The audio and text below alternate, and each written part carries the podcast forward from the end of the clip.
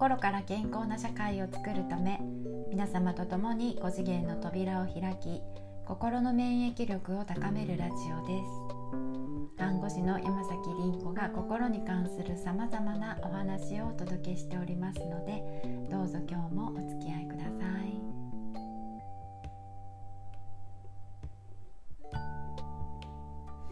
こんにちは、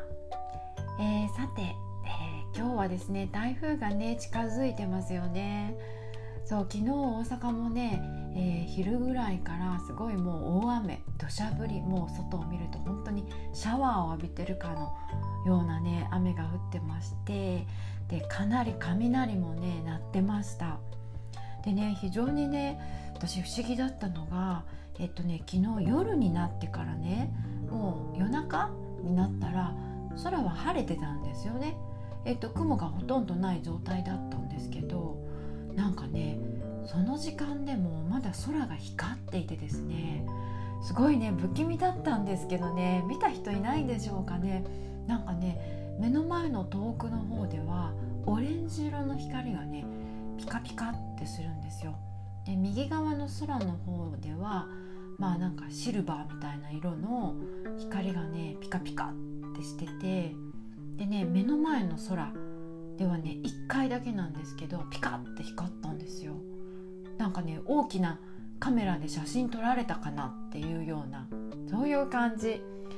なんかね空に異変が起こってるなってなんか空が起こってるって思いますね。あの本当にこう九州地方とかね沖縄の方は、えーと、しっかりと、えー、注意をしてほしいと思います。自分たちが抗えないことに対して抗わないそこにはちゃんとあの冷静に、えー、判断をしていただきたいなと思います。でそれでですね昨日そうやってなんか夜中まで起きてたんですよね。で夜中静かになってからあの仕事をする癖があって、まあ、文章を書いたりね動画をチェックしたりとかねあの過去のやつを見たりとかねいろいろしてたんですよね。で私朝ね5時ぐらいに寝たんですね夕べね。でところがね今日もう朝ね起き抜けからイライラだったんです。皆さんないですか？もう朝起きた時からイライラしてるっていうでねそれなんかね火災報知器で目が覚めたんですよ火災報知器がねもうなんか何回もなってでなんか自分の階でなって下の階でも鳴ってるっていうのが分かってもうね何なんだと思ったんですよ。で最初は本当にえ火事？と思ってびっくりして起きてなんかまあカメラでね玄関を見たり、えっと、マンションの入り口を見たり、えっと、バルコニーを見たりとかしてたんですよね。でもしばらく経っても消防車も来ないんであこれはなんかテストだなって思ったんですよあの防災月間ですしねでねもうなんかあのそういうこう何て言うかなびっくりっていうこのびっくりで朝目が覚めるっていうのは非常に不快じゃないですかね。こうびびっくりでびっくりで一日が始まるっていう予想外のことで一日が始まるってこれはねあんまりよろしくないんですよね。でですねあのなんかもうそのうちにですね、えっと、知らない人があのピンポンってやってきてその家の中の火災報知器探知機を検査させてくれって言ってで まあそそういうのはねきっとお知らせが入ってたと思うんですよポストに。で私一応見てるんですけど広告だと思ったらパッとその時点で捨てるのでいやもしかしたら自分が見落としたのかもしれないなとかってだけど私にとってはなんかこう予想外の展開じゃないですか。で知らない人が家に入ってくるのはやっぱ嫌なんですよね寝起きでね。で何が嫌ってねこうあの知ってる人はいいんですよ。自分の仲いい人とかね友達とか受講生さんとかそういう人たちが家に来るのは全然いいんですけどの知らない人が入ってくるのはね嫌なんですね私ね。なんかねこだわりがつまんないところにあるんですよね。でねこれね結界を張り直さなきゃいけないんです。私の家には結界を張り巡らしてあって嫌なエネルギー入ってこないようにしてあるんですね。でこの作業が結構大変なんです。結構も時間がかかってあの体力も使うんです。エネルギーを使うんです。でねそれをやり直さなきゃいけないっていうのがもうねイライラしたんですね。そうそうそうそう。まあねあの本当にちっちゃいことなんですけど皆さんもねあると思うんですよね。なんかこうどうにもこうイライラが収まらない時っていうのがね。でそういう時に、えーと、ありがちなのはうんとなんだろうなこう私のパターンだったら、えっと、なんでお知らせしてこないんだよとかね。なんで日曜の朝にするかなとかね。あいつみたいなね。そんなことになりがちなんですよね。そうだけどこれではいけないんです私たち、えー、自分の感情をね人とか出来事とか環境のせいにするっていうのはね自分自身に無責任だって言えるんですそうなぜならねこれイライラしている状態で例えば今日誰かと会いますとそしてこの状態で誰かと会ってコミュニケーションを取った場合ね思考っていうのは勝手にネガティブな方向にフォーカスしてしまうんです。えっと、例えば同じ晴れの天気だったとしてもね自分の機嫌が良ければあ今日もいい天気だとかって思うんですけど機嫌が悪ければ暑いなとかって思っちゃうわけなんですよ。そう自分の状態によってあらゆることがね、えっと、変わっちゃうんですね。これね、えっと、心身コミュニケーションというねあの精神医学に関してあの書いている、まあ、著者のねアーネスト・ロッシュ博士っていう方がいらっしゃるんですけどこの方の本にはですね、えー、例えば記憶うんと自分が何を思うかっていうこととあと学習自分に何をインプットするかそして行動、えー、自分がどうはんあの判断して解釈して判断して何を選ぶかっていうあのこの記憶も学習も行動も全て自分自身の状態に依存しているって言ってるんですね。自分自身の状態っていうのはあの state だったりするんですけどあ専門用語では state management って言って自分自身の状態を整えることを言うんですね。でこれにもうありとあらゆること記憶も学習も行動もっていうと私たちの日常のパフォーマンスの全てだと思うんですけどこれが全部依存してるよっていうことをねあの言ってくれてるんですね。でこの積み重ねが人生になっているんだからやっぱりねこう自分の状態自分の感情を抱えている状態っていうのをあの放置するっていうのは自分の人生を他人任せにしているのと等しい強いては人生を放棄しているっていうことと等しくなってくるんですよね。そうだからねやっぱりこうねあの誰だってあると思うんですよね。嫌な感情の時って。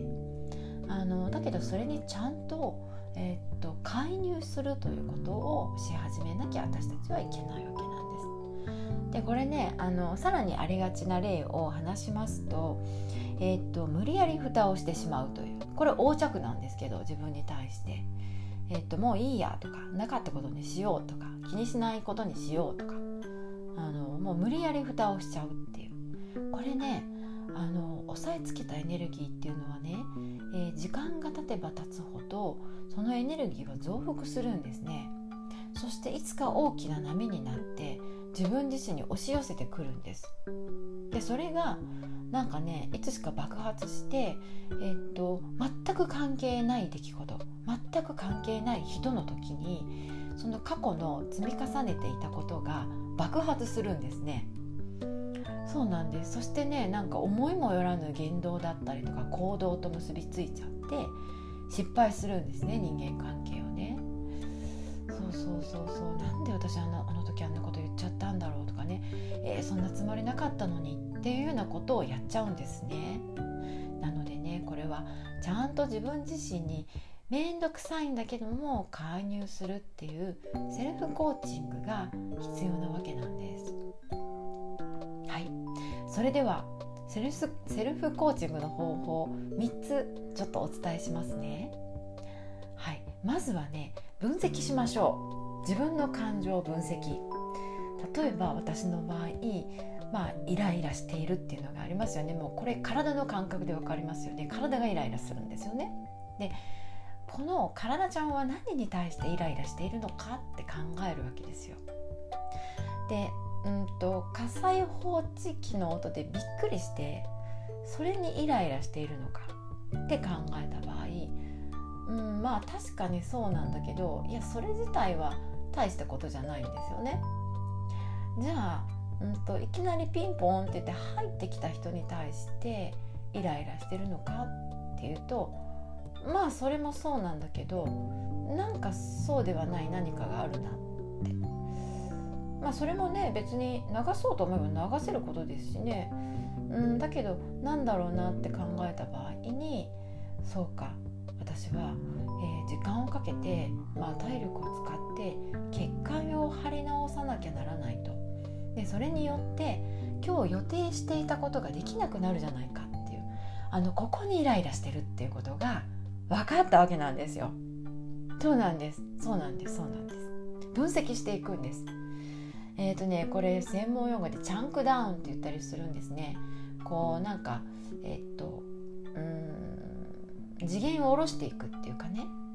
具体的にしていく具象化していくっていう作業ですね。そうそうそしてねじゃあ次にそれに対する肯定的な側面を見つけます2番目。えーと、例えばあの結界を張り直すっていうのは私にとっては非常にこうなんか今日やろうと思ったら負担になるわけですよ。だけど、えーと、これねあの結界を張り直すのに実はちょうどいい時期でもあるんです。引っ越しをしてきて、まあ、2ヶ月ぐらい経ってそしていろんなものが私の家の中に入ってきたんですよ。ね、照明とかも2ヶ月経ってようやくあの5つついたんですよね。で他にもなんだかんだと買ってるわけなんです。でそういうものも全て浄化して結界を張り直すのにあちょうどいいいい時期じゃんって思ったんですよ。でねあのえーと、検査の人、まあ、その火災探知機がちゃんと動いているかどうかを検査して正常でしたって私に言ってくれたんですよね。でこの人の目的を考えた場合安全なんですよね。安全を確かめに来てくれたわけなんですよね。いやだとしたらこれ私を守ってくれる人じゃんって。じゃあ別に私の結界の中に私のスペースにね入ってもいいじゃんっていうこう包括する考え方が生まれてきたんですよ。ね、これ2つ目。じゃあ3つ目次何するかっていうとねじゃあ選べばいいんですよね。結界を貼り直すか貼り直さないか別にどっちでもいいじゃんってなったわけだからあのね選んだらいいんですよね。貼り直してもいいし貼り直さなくてもいい。ね。まあなのでね私が出した答えっていうのは、えっと、今日は予定していたことをちゃんと予定通りやりましょうと。そして明日の午後に結界を貼り直すという作業をしましょうという。こういう答えが出た瞬間解放ですよ。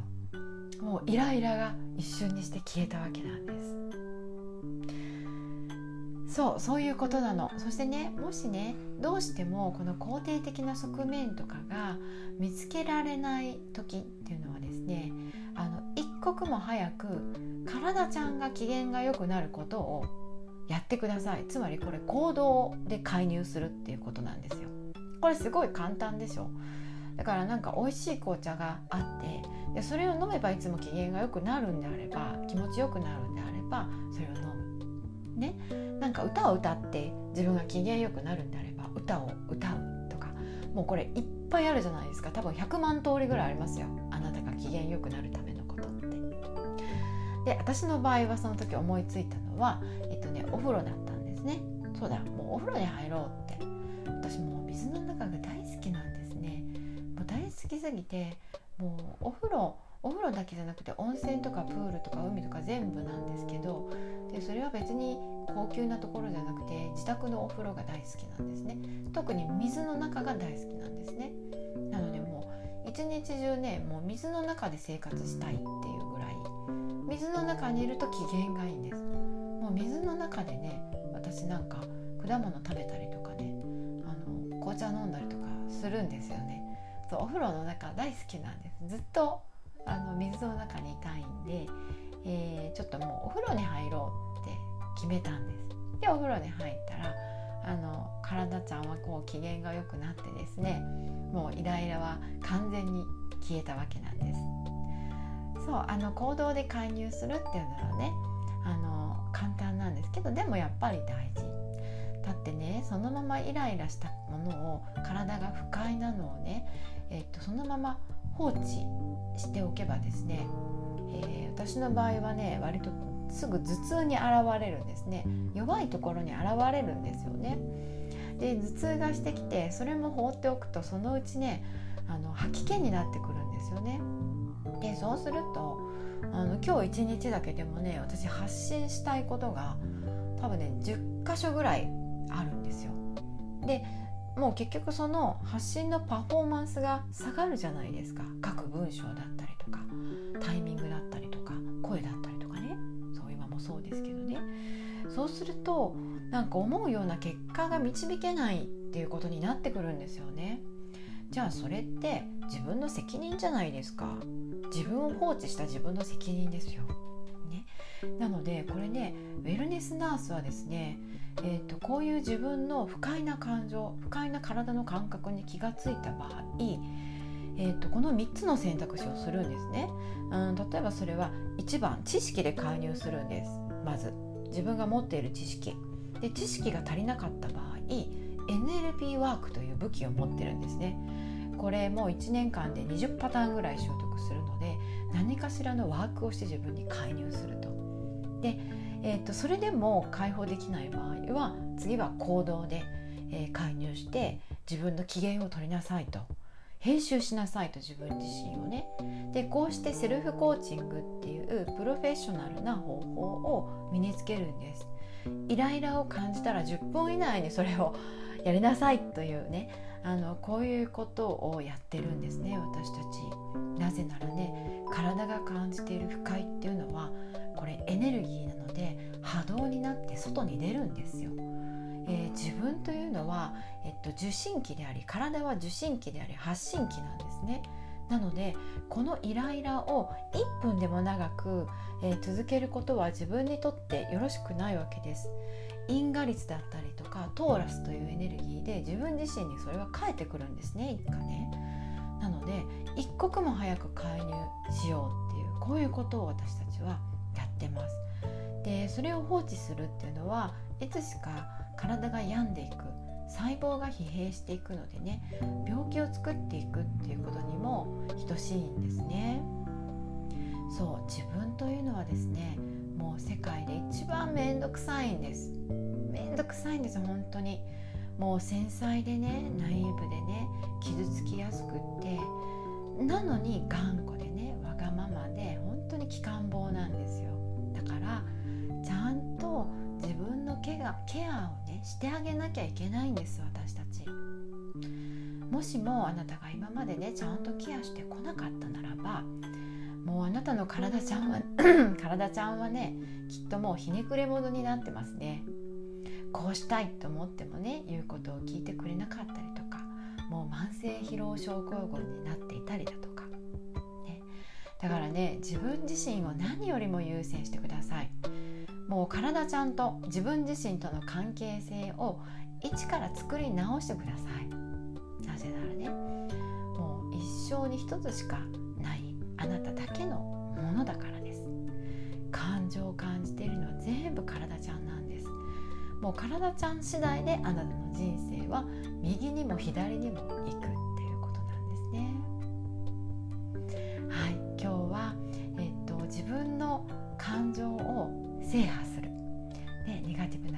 をちゃんと、えっと、ケアするというセルフコーチングをお伝えしました。はいえー、私山崎凛子はですね幸せ健康村の運営とかウェルネスナースの育成個人においてはウェルネスコーチングなどをしております。えー、心の学びや健康は経験によって培っていくものですのでどうかどこかにご参加いただけますと幸いです今日もお聴きくださりありがとうございました良い一日にしましょう。ではまた。